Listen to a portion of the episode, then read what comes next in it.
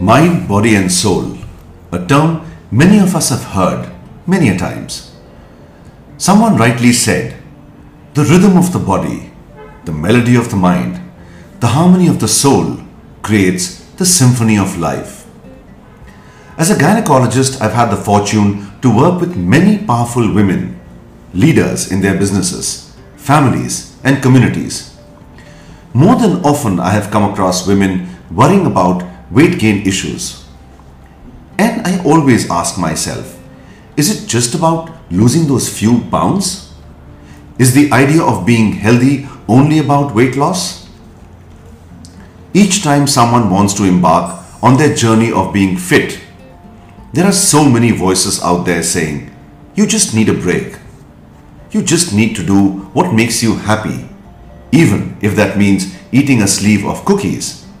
But that's actually not. Perhaps it's not going to help you out longer than one minute that it tastes good or it feels good. But hey, am I talking about starving yourself of all the gourmet that's available around you? Perhaps no. From a mother's perspective, probably these questions only amplify. The complicated path of healthiness and motherhood can be frustrating messy, rewarding, and everything in between. Today I am in conversation with Shivani Agarwalla, a proud mother to a five year old, a practicing chartered accountant, and an international kettlebell athlete. Hi Shivani, thank you for being on the show. Thank you so much for having me over. How are you doing today? Well, uh, very excited. It's my first podcast recording and it's a topic which is uh, very close to my heart. So I'm looking forward to having this rolling. So, Shivani, let's directly get into the podcast and the topic of discussion for today. So, how did you start your journey into fitness? Well, I'll be brutally honest. It all started with the idea of losing my postpartum weight. I had just got the membership of the Bengal Rowing Club where I joined the gym and I found it awfully boring and shifted loyalties to kettlebell training once in a week. And uh, that's how I started my journey into fitness. And honestly, since then, there's been no looking back. And uh, yes, I have very vivid memories of you as my gynecologist, having handheld me through the journey of fitness. Right from walking, swimming, you were the only one who said that I could do it all, right from the word go till my baby came out. And well, that was a culture shock of sorts because I belong to a school of thought where you were given to understand that probably working out during pregnancy can be extremely fatal. Right. So you you practically started um, after you delivered. So were you into fitness before pregnancy? Well, not really. The idea of fitness was very different. And uh, the idea of fitness was probably just walking a kilometer or two. And uh, yeah, that was all fitness was about. But then the turning point actually transpired when I delivered my son, and I had about uh, 12 kgs of postpartum weight. And uh, that is when I was really looking at shedding that extra weight. My husband did push me that I should hit the gym, and I was very lucky to chance upon my mentor, my coach, and uh, he introduced me to the uh, world of kettlebell sports. And honestly, I've been very consistent, very persistent. And as someone rightly said, if you're persistent, you will get it. If you are consistent, you shall keep it. And uh, I can't deny the overwhelming support I got from you as my gynecologist because I do have friends, I have peers. Uh, who honestly are pregnant, and through the journey of pregnancy, the one thing that they uh, shun away from is fitness. Um, I have very vivid recollection that my mom actually thought of shifting me out of my house because I would have had to climb that one floor when I was pregnant so um, we often, more than often, think that uh, exercising can be fatal during pregnancy. For me, it was a turning point, and uh, let me, in fact, ask you a question here. Uh, so, what do you think is the importance of fitness? Uh, for a woman who's wanting to conceive, for a woman who has conceived, and also for a woman uh, post delivery? Because this is one question a lot of people are looking forward to have answers from. Right. I think uh, that's a long answer because it has three parts. Let's talk about before conception then. So, um, BMI, as we know, the body mass index, which is uh, weight in kilograms divided by height in centimeters square, is a measure of what that ideal weight should be for a particular person of that particular height. Now, um, the WHO says that an ideal BMI should be between 18.5 and 24.9. While being uh, having a BMI over this uh, BMI that is above 25 24.9 is also bad. One must also understand that being too thin is also a problem. So there are some people who make weight loss their mission in life and they kind of practically starve themselves and probably um, the media and the world doesn't help because we look at thin women as more attractive women as compared to people who are, if I may use the word, plumpier. So, for all the women out there who are trying to conceive, one needs to maintain a healthy BMI, eat healthy, and again, I think uh, you would be a better person to talk about that since I'm not a fitness expert. Quantity is maybe important, but more than that, the quality of eating becomes more important. Starving yourself doesn't help, and sometimes starving yourself actually makes you put on more weight than make you lose weight. So, to answer simply, someone who's extremely thin or someone who has a BMI of more than 25 are both going to have difficulty conceiving, and that is where we talk about preconception counseling to try and get them to a standard weight before they actually try and conceive. As far as fitness during pregnancy is concerned, that was one of my questions to you, in fact, but I think we'll come to that a little later because it would be a very long answer than otherwise. As far as fitness post pregnancy, I think again we will tackle it once we've tackled uh, fitness during pregnancy. What say? Yes, sounds good. Perfect. What does fitness then mean to you? Because you say you've come a long way from not knowing anything about fitness earlier, then being pregnant, and then delivering and becoming the super kettlebell champion. What does fitness mean to you? Uh, well, honestly, I'd say fitness is like a relationship. You can't cheat and expect it to work. Secondly, fitness has never been about losing weight. Uh, fitness, I would say, is a way of life. You cannot have it as a choice that one fine day you think that you need to get fit and the other day you are like, no, it's okay not to be fit. So I think fitness is a way of life and it's 100% mental because your body cannot take you to a space where your mind does not push you. We have now these various watches and apps and everything else talking about you know how you should be maintaining 10,000 steps and everywhere everyone out there on the social media telling you how to lose weight and you know what to do so and I have a lot of patients coming in also and saying that, oh, you know what, doc, but I'm you know walking my 7,000 or 8,000 or 10,000 steps. What does that mean to you? Does me walking 10,000 steps means that I'm fit or is there something more to it? Uh, well, honestly, um, at the outset, let me begin with a disclaimer. I'm no fitness expert. Whatever I speak is uh, purely based on my experience. Now, yes, I do maintain a log of 10,000 steps daily, and uh, I believe that every step counts. So, every step takes you to a place away from where you used to be, honestly. So, on an average, if I'm looking at 10,000 steps daily, we are looking at about um, say 3000 extra calories burn out over a period of one week, which definitely does count. Uh, and honestly, it has to be very goal oriented. You cannot just be, as you very correctly said, um, it's not about eating how much you eat, it's also about what you eat. So, how much ever you walk, you cannot outrun the donuts. So, yes, I'm someone who's a believer of 10,000 steps a day, for sure. I like that term. You can't outrun the donuts. Yeah, you can't. So, you say you never worked out in pregnancy. Um, you were what a couch potato uh, lying down all the time because it's very hard to believe someone like you really not doing anything in pregnancy and suddenly becoming this fitness diva later on well no i honestly feel that um, i had my share of advice from a lot of people who said that you should not be gaining a lot of weight and at the same time you should not be concerned about those extra few kilos and uh, you must be recollecting the time we spoke about the weight that I put on during pregnancy. And uh, you're very clear that uh, one should just be comfortable and not put on too much weight. Having said that, well, honestly, I wasn't into fitness, but yes, I was doing a couple of kilometers of walking every day, and that was my idea of fitness, pregnant or no pregnant.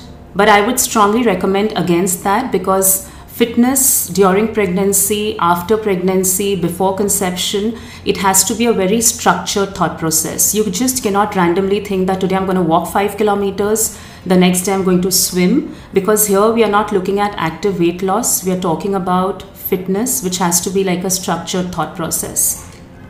Point well taken, and uh, I think that's a message which should go out to all the women because in India, for some reason, pregnancy is to be taken as you know sort of a disease. It's not a way of life. It's not something which is just another milestone, and for no reason um, that you shouldn't exercise in pregnancy. Um, in fact, I think people get very disturbed when I tell them that they can't put on more than 10 to 12 kilos in pregnancy for a normal woman who has a normal BMI in fact, for women who have a very high BMI, they're starting off a pregnancy maybe at 85, 90 kilos. I tell them that you can't even put on one single gram during the entire nine months. And they're very upset, and mother in laws and mothers even more so. Because uh, here is their doctor telling them that you shouldn't be putting on weight while they've got all their ghee laddus uh, you know, prepared at home. So they need to understand that there is a stored fat in the body, and the baby will always utilize that stored fat for its energy and metabolism I'm not, and yes, of course, if someone is malnourished, starved, not eating well at home, then yes, the baby can have can have undernutrition or can have less growth. But we're not really talking about that population in our clinics, uh, the population that we usually see and deal with uh, on a day-to-day basis. So yes, on a healthy uh, way, about 10 to 12 kilos in pregnancy is is what one should gain weight, and if you're exercising regularly in pregnancy, I think it has two major advantages. One, it takes away all the pregnancy blues and you know the hormonal imbalances and it keeps your mind active. I think exercise is one of the best antidepressants that you can have. Plus, pregnant women, as they gain more weight, which they will during pregnancy, aches and pains start because there's more pressure on your knees, more pressure on your hips. And if you've led a sedentary life, being active becomes more difficult. And then you come back into clinic saying well you know I have a problem getting out of bed and walking and you know my my joints hurt. And that becomes that makes you more inactive making a vicious cycle. So it takes you through pregnancy like a breeze. I've had patients in fact i had a patient who delivered a few weeks back i think. And uh, at 38 weeks she posted a video of her dancing and it was fantastic and she went through it like a breeze and it was sad that you know, when I met her again for my for her postnatal checkup, she said everyone around her told her that, you know, why are you being active? Why are you dancing? Your doctor must be mad. You must be mad that you're being so active. You shouldn't. You'll run into complications. Wherein, on the other hand, she said my pregnancy was a breeze because I did everything that I would do as a normal woman. I think it's a, it's a brilliant thing for people to be active and exercise during pregnancy. Yeah, and I'd just like to add one experience here. Uh, you know, till about five months of pregnancy, my family was extremely doubtful whether I'm pregnant or not because I'd not put on those extra few kilos back then, neither did I have a big bulging tummy. So I think where you're coming from makes a lot of sense. So, and yeah being I, I always believe that if you want to be a good mother you just need to take a lot of care of yourself. And uh, exercising is that one tool which helps you immensely in the journey of being happy because it's as mental as much as it's physical. Very true. I really wanted to know something because I have my friends, I have my colleagues who often ask me that fine, if you really need to exercise or work out during pregnancy, point well taken. But again, you have cases wherein people do overdo it and they land themselves in a big soup. So, uh, if you could talk a little about the guidelines that one should keep in mind while exercising during the term of pregnancy. So, there'll be two class of people one who have always been exercising, two who've never been exercising. So let's start with those who've never been exercising. There are very clear cut guidelines saying there should be at least 150 hours of activity during the entire week, divided, of course, uh, each day and during the course of the week. people who've never exercised should not get into an activity which is very unfamiliar to them and something which is very rigorous because their body is not used to it. So they should probably start very slow, maybe just walking and then moving to other better things. For me, I think swimming is swimming is one of the best exercises that a pregnant woman can do. It's very safe. You there is hardly any chance of you injuring yourself or falling down as long as you're taking care. And I tell pregnant women all the time wear very good slippers and make sure you're walking on on the mat while you walk from the changing room to the swimming pool because you might just slip on uh, the water around. And of course when you're swimming make sure you're not around when a lot of children are there in the pool because you might just get kicked by an um, you know overzealous uh, child. That besides swimming is one of the best i had a patient once who would swim kilometers every single day and she never had a problem and in fact her pregnancy was a breeze so that's for women who've never exercised before for women who have been exercising before uh, most guidelines across the world say that you can continue doing whatever you were doing before pregnancy, including weight training. But yes, there is certain amount of toning down which is required. Now, I was just having a conversation with someone just yesterday about that lady doing burpees and jumping jacks and stuff like that uh, before she got pregnant. And mind you, when you do discover that you're pregnant, you're almost about four to five weeks into your pregnancy. So you've been doing all those things even before. Not that it's bad, but overzealous or very high intensity training during pregnancy might take the blood away from the uterus, from the womb, and from your baby as well. So, guidelines across the world say 30 to 40% reduction in high intensity training would make sense. And of course, doing hardcore aerobics and things like, as I said, jumping jacks to name a few, would not be a very good idea. But otherwise, continue training right through in pregnancy, even if it is weight training. Lastly, if you are thinking of doing weight training, after 12 weeks of pregnancy, don't lie down and do weights because you're going to uh, have a lot of pressure on your spinal cord, which presses certain important blood vessels, which reduces the amount of blood flow to your heart and as well as to the baby thereafter. So those are a few of the basic things which one needs to understand. Tone it down, continue right through pregnancy and don't do weights on your back. Okay, great. I just wanted to share one um, story with you. This happens to be about a pregnant patient of yours and she happens to be a very close friend. So she happens to have this physical disability which uh, really uh, barred her from doing the normal walking or running around. And she was slightly on the obese side when she did conceive. And uh, she was very worried about what she does with her pregnancy weight, which she would have put on over the period of nine months. And when I met her post pregnancy and I saw that her weight was as much as it was prior to being uh, pregnant, she said that one thing that uh, Dr. Rajeev helped me with was my journey into fitness. And he said that big deal if you can't run, big deal if you can't uh, walk, but just keep swimming. And she said till the day she reached that OT neotia, she kept swimming. So I believe that point is very well taken and um, it would come to the rescue of a lot of mothers. That requires a lot of um, mental alertness and willpower on, on the part of that woman as well. That's an advice I give to everyone. Yeah. But not everyone takes it. So, Shivani, coming back to our discussion, how did you get into kettlebell? And of all the sports around, why would someone suddenly go and choose kettlebell, especially because we don't hear of that sport in Kolkata at all? Well, uh, not just Calcutta, I would say the whole of India. And when I was felicitated at a lot of forums after my first victory as a world champion, I had people actually uh, calling it kettleball. So, yes, I do agree with you when you say that it's a sport which not many have heard of. But uh, yes, I think uh, thanks to you, I got into it because uh, I got pregnant and I had about 12 kgs of postpartum weight. And I said in the initial part of our uh, conversation, it all started with the idea of losing weight. And um, I've never been a gym person, and I chanced upon my mentor, my coach. He introduced me to the sport. I started taking it as uh, just an extracurricular activity, and um, I had the fortune of representing India through this sport. Got me a lot of glory. And uh, i decided to be consistent decided to be persistent. And what really helped me was mentorship from my coach. So yeah rest is history Tell me something about your first kettlebell international competition. Your son, um, you told me before we started, was just about three years. So, how was the experience?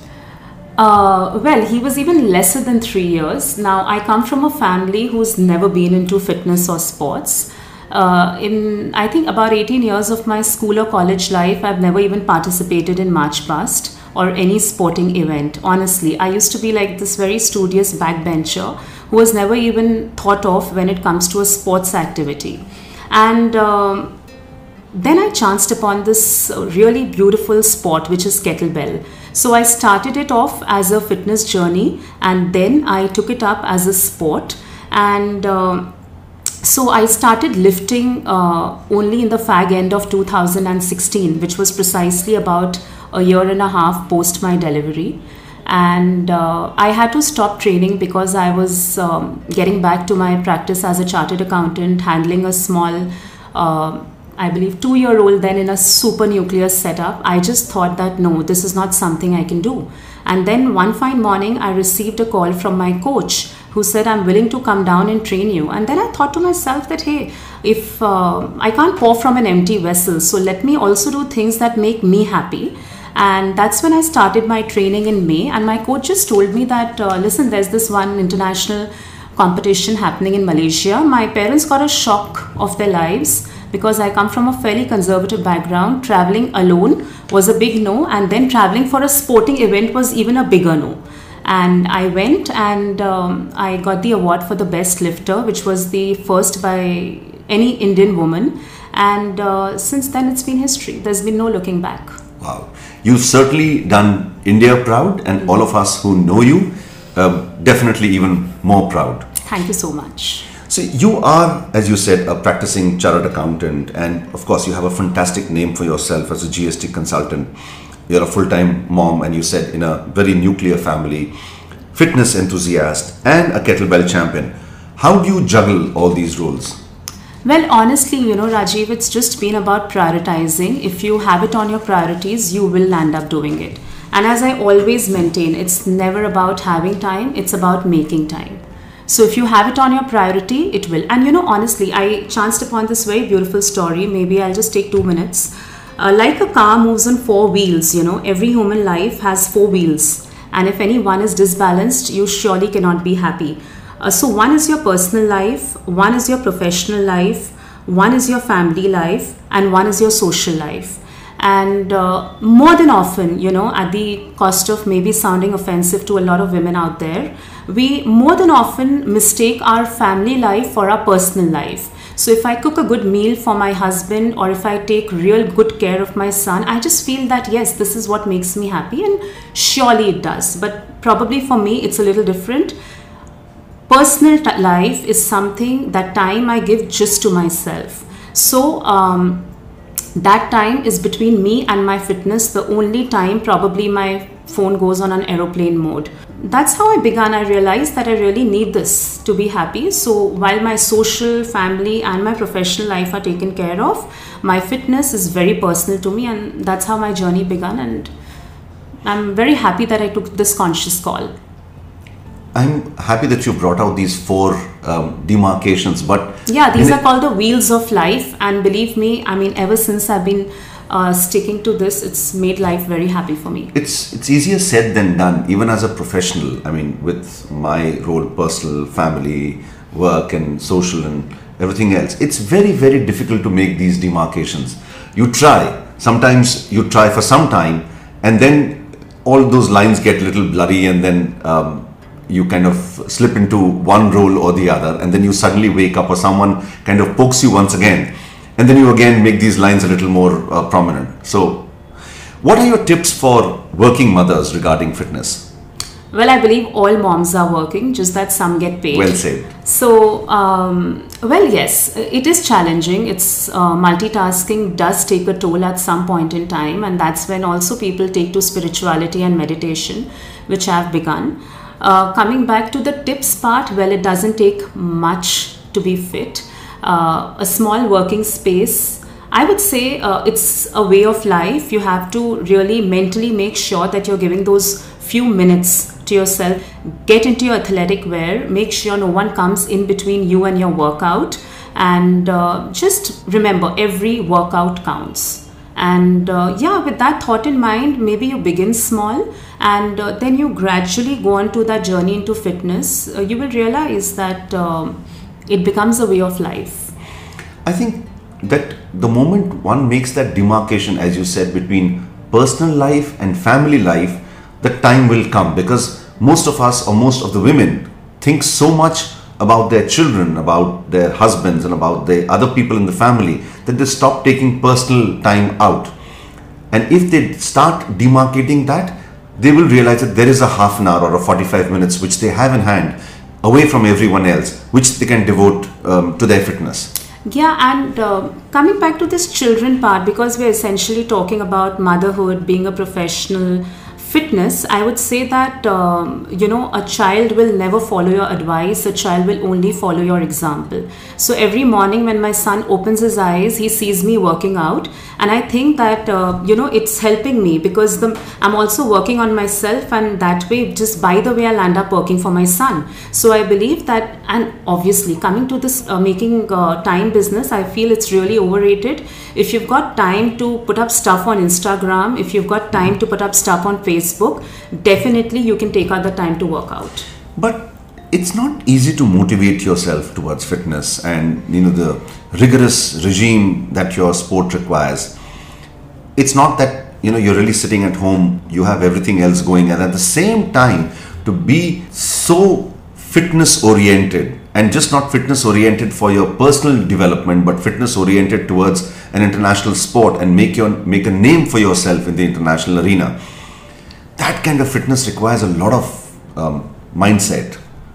How do you do that? Uh, you know, I would think that uh, people in the cricket team and uh, everywhere else they probably have these motivators and coaches going with them. Uh, do you have you know a team which works behind you like that, or how does it work? Uh, well, I'll start off on a different note. When we talk about this dedication bit that you just brought up, I, I always start my day with the thought that either you run the day or the day runs you and I honestly I'm a strong believer in the former. So uh, there are days when I don't want to work out. There are days when I feel that no, I just want to feel good and just do things which are not workout oriented. But then I realize that discipline is to do something honestly, dedicatedly when you don't want to do it at all. In my journey of being dedicated, motivated, and being on the right track, I cannot undermine the contribution of A, my mentor, they say that a good coach changes your game, but a great coach changes your life. And honestly, that happened with me because he saw that spark in me. I don't know why and when it happened. I was just, um, I just believe him. And I've always been a strong believer. You know, there is this one quote I always uh, refer to which says that there is nothing as inefficient as doing something efficiently that which should not be done at all. So I don't do the planning bit, my coach does it for me um, he does make my training programs. And this brings me back to the point I made uh, in the first half of our conversation that a structure to your fitness plan is extremely important. So, that, yes, I get through my uh, mentor, my coach, and uh, family support coming from a family where my parents were out of their wits when they heard I had to travel abroad for a competition to having a husband who keeps pushing me to do better than what I am has really helped me. And uh, I always feel it's 100% mental. You know, you really have to have that go getter attitude. It's a different high when you're representing the country and you're getting into a sport. But to all these women and men for that matter who are hearing us, I would just say it's not important to take up fitness as a sport, but at least begin somewhere and i think this thought really helped me in my journey. Till now we've been talking mainly about you know pushing yourself lifting weights running and kettlebell and everything else. So it's about power and muscle uh, and getting up in the morning and putting on your um, uh, workout clothes. What about diet?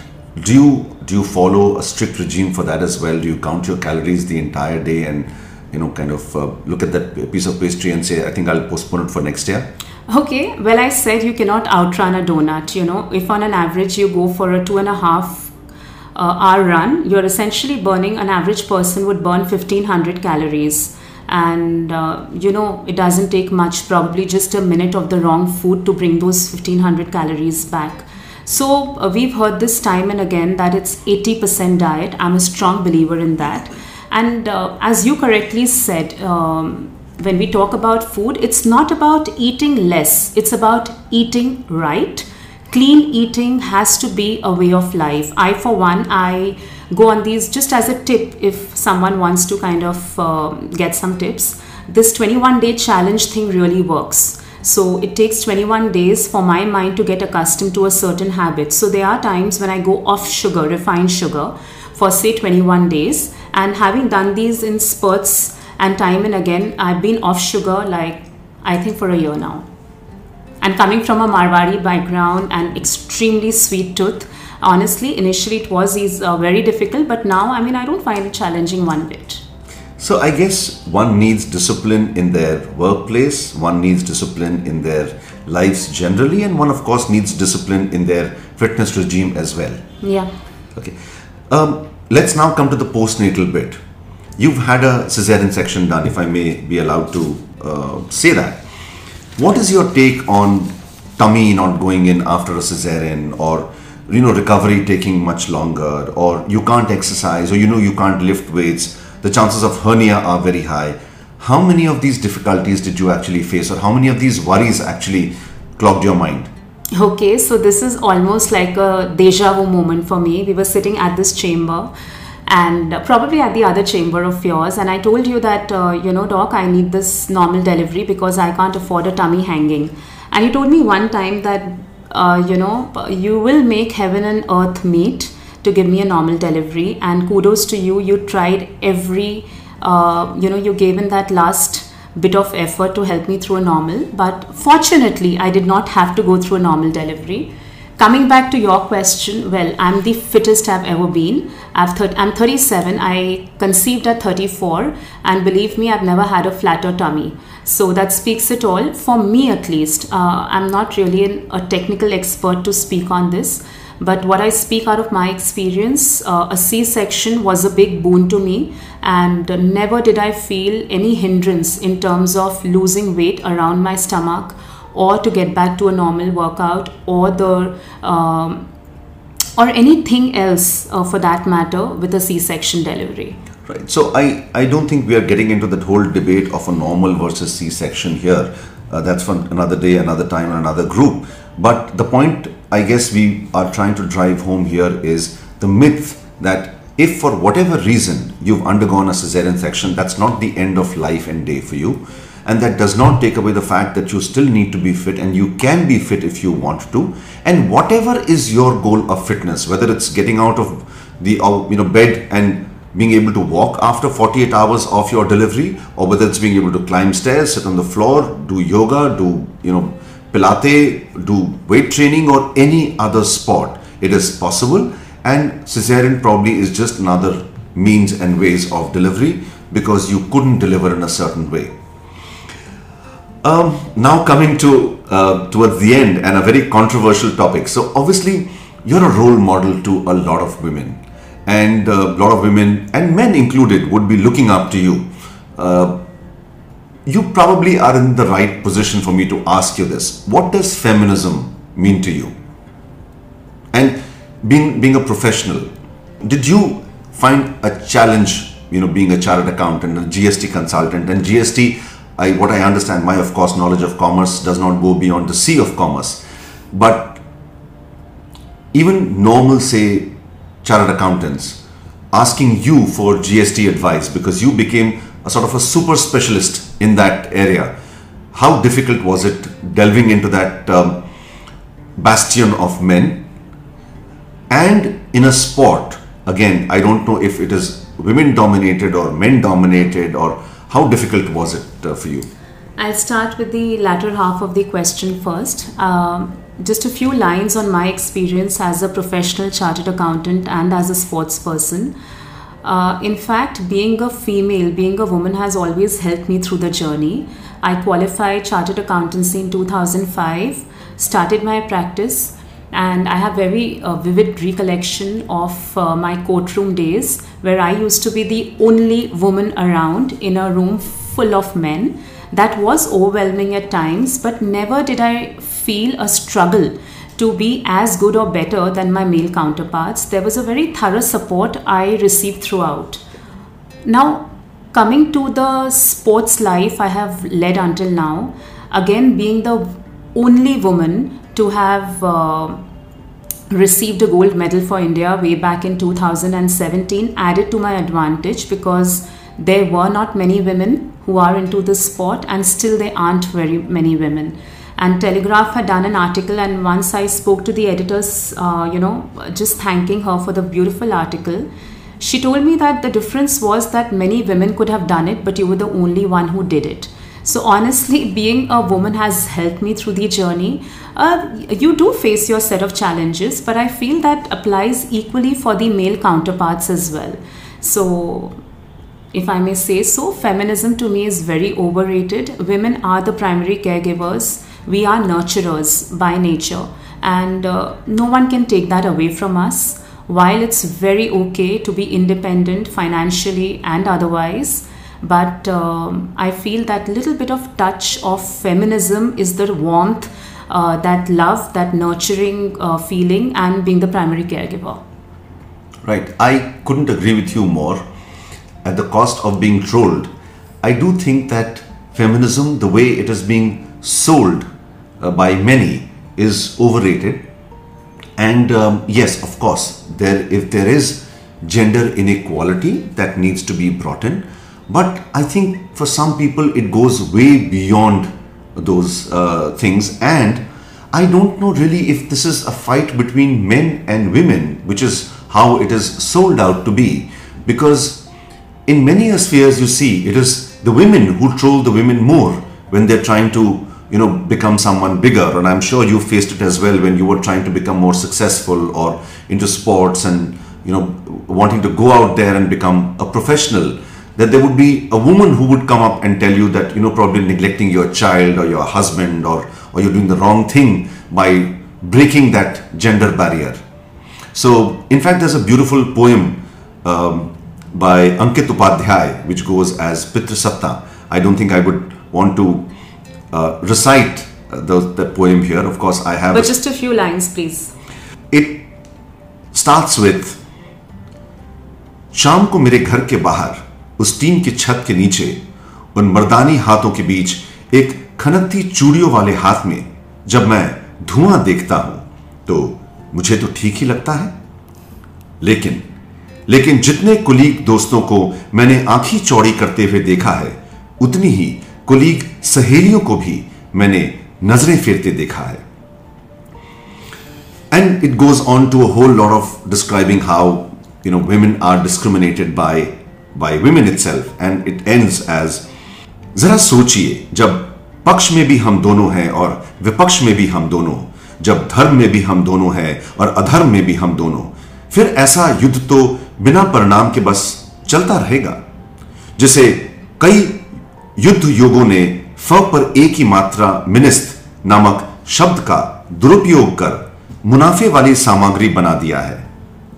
पर, लेकिन, परंतु सच तो यह है कि बदलाव लाने के लिए युद्ध तो लड़ना ही पड़ेगा पर फैसला हमें यह करना है कि वो औरत या मर्द का हो या वो युद्ध इंसान का इंसान से सही का गलत से सोच का सोच से so i think this this poem goes you know very beautifully and ends but in the yeah, line this makes a lot of sense and it's so well worded and um, i have in fact had many such experiences i would not get into the gory details of this but uh, yes it's um, honestly I, I i mean to me feminism is very beautiful. It's just your internal journey rather than you know having to understand how the world perceives you. Last question to you. I'm sure everyone who's been listening to this podcast would quite understand that you have a way with words. You have a very strong grip on the language as well. And i know that you're an avid reader in amongst all this, you find the time to read as well. And in fact, remember what you read to be able to quote somewhere, which I just cannot. I don't read, I don't quote. What values or qualities would you like to see most in your child? Well, he's all of five, and honestly, there is so much I uh, want to see in him. But uh, for us as parents, both for me and my husband, it's like an 18 year project. When I talk about qualities, uh, really, I mean, I always tell him one thing don't look up to anyone, don't look down upon anyone.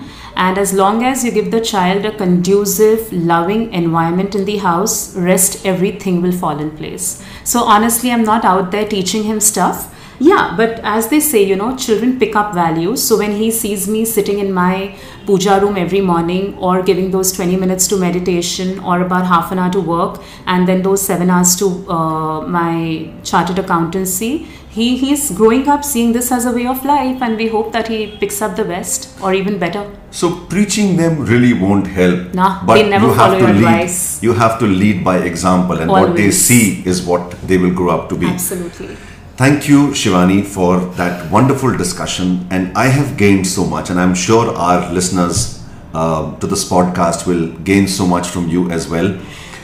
Kudos to you for where you have come, and um, blessings, love, and all our aspirations are there with you to achieve far more and much better in your your personal life, your professional life, and of course to do India and all of us proud in Kettlebell in the years to come. Thank you for having me over. I've had many firsts in my life. This was my first ever live podcast recording. Uh, thank you so much. This date shall be etched with me forever. It's the 5th of September. So, on that note, a very happy Teacher's Day. You've been a Samaritan, a guide, a friend throughout my journey of pregnancy and post that. So, thank you so much for having me over, and I'm looking forward to many more sessions like these. Thank you, Shivani. That those are more um, accolades than I can boast of, but thank you nonetheless. And that, my friends, is the end of yet another podcast. If you get a chance, do look up my website www.drrajeevagarwal.co.in and the associated blog. I also have a YouTube channel in my name.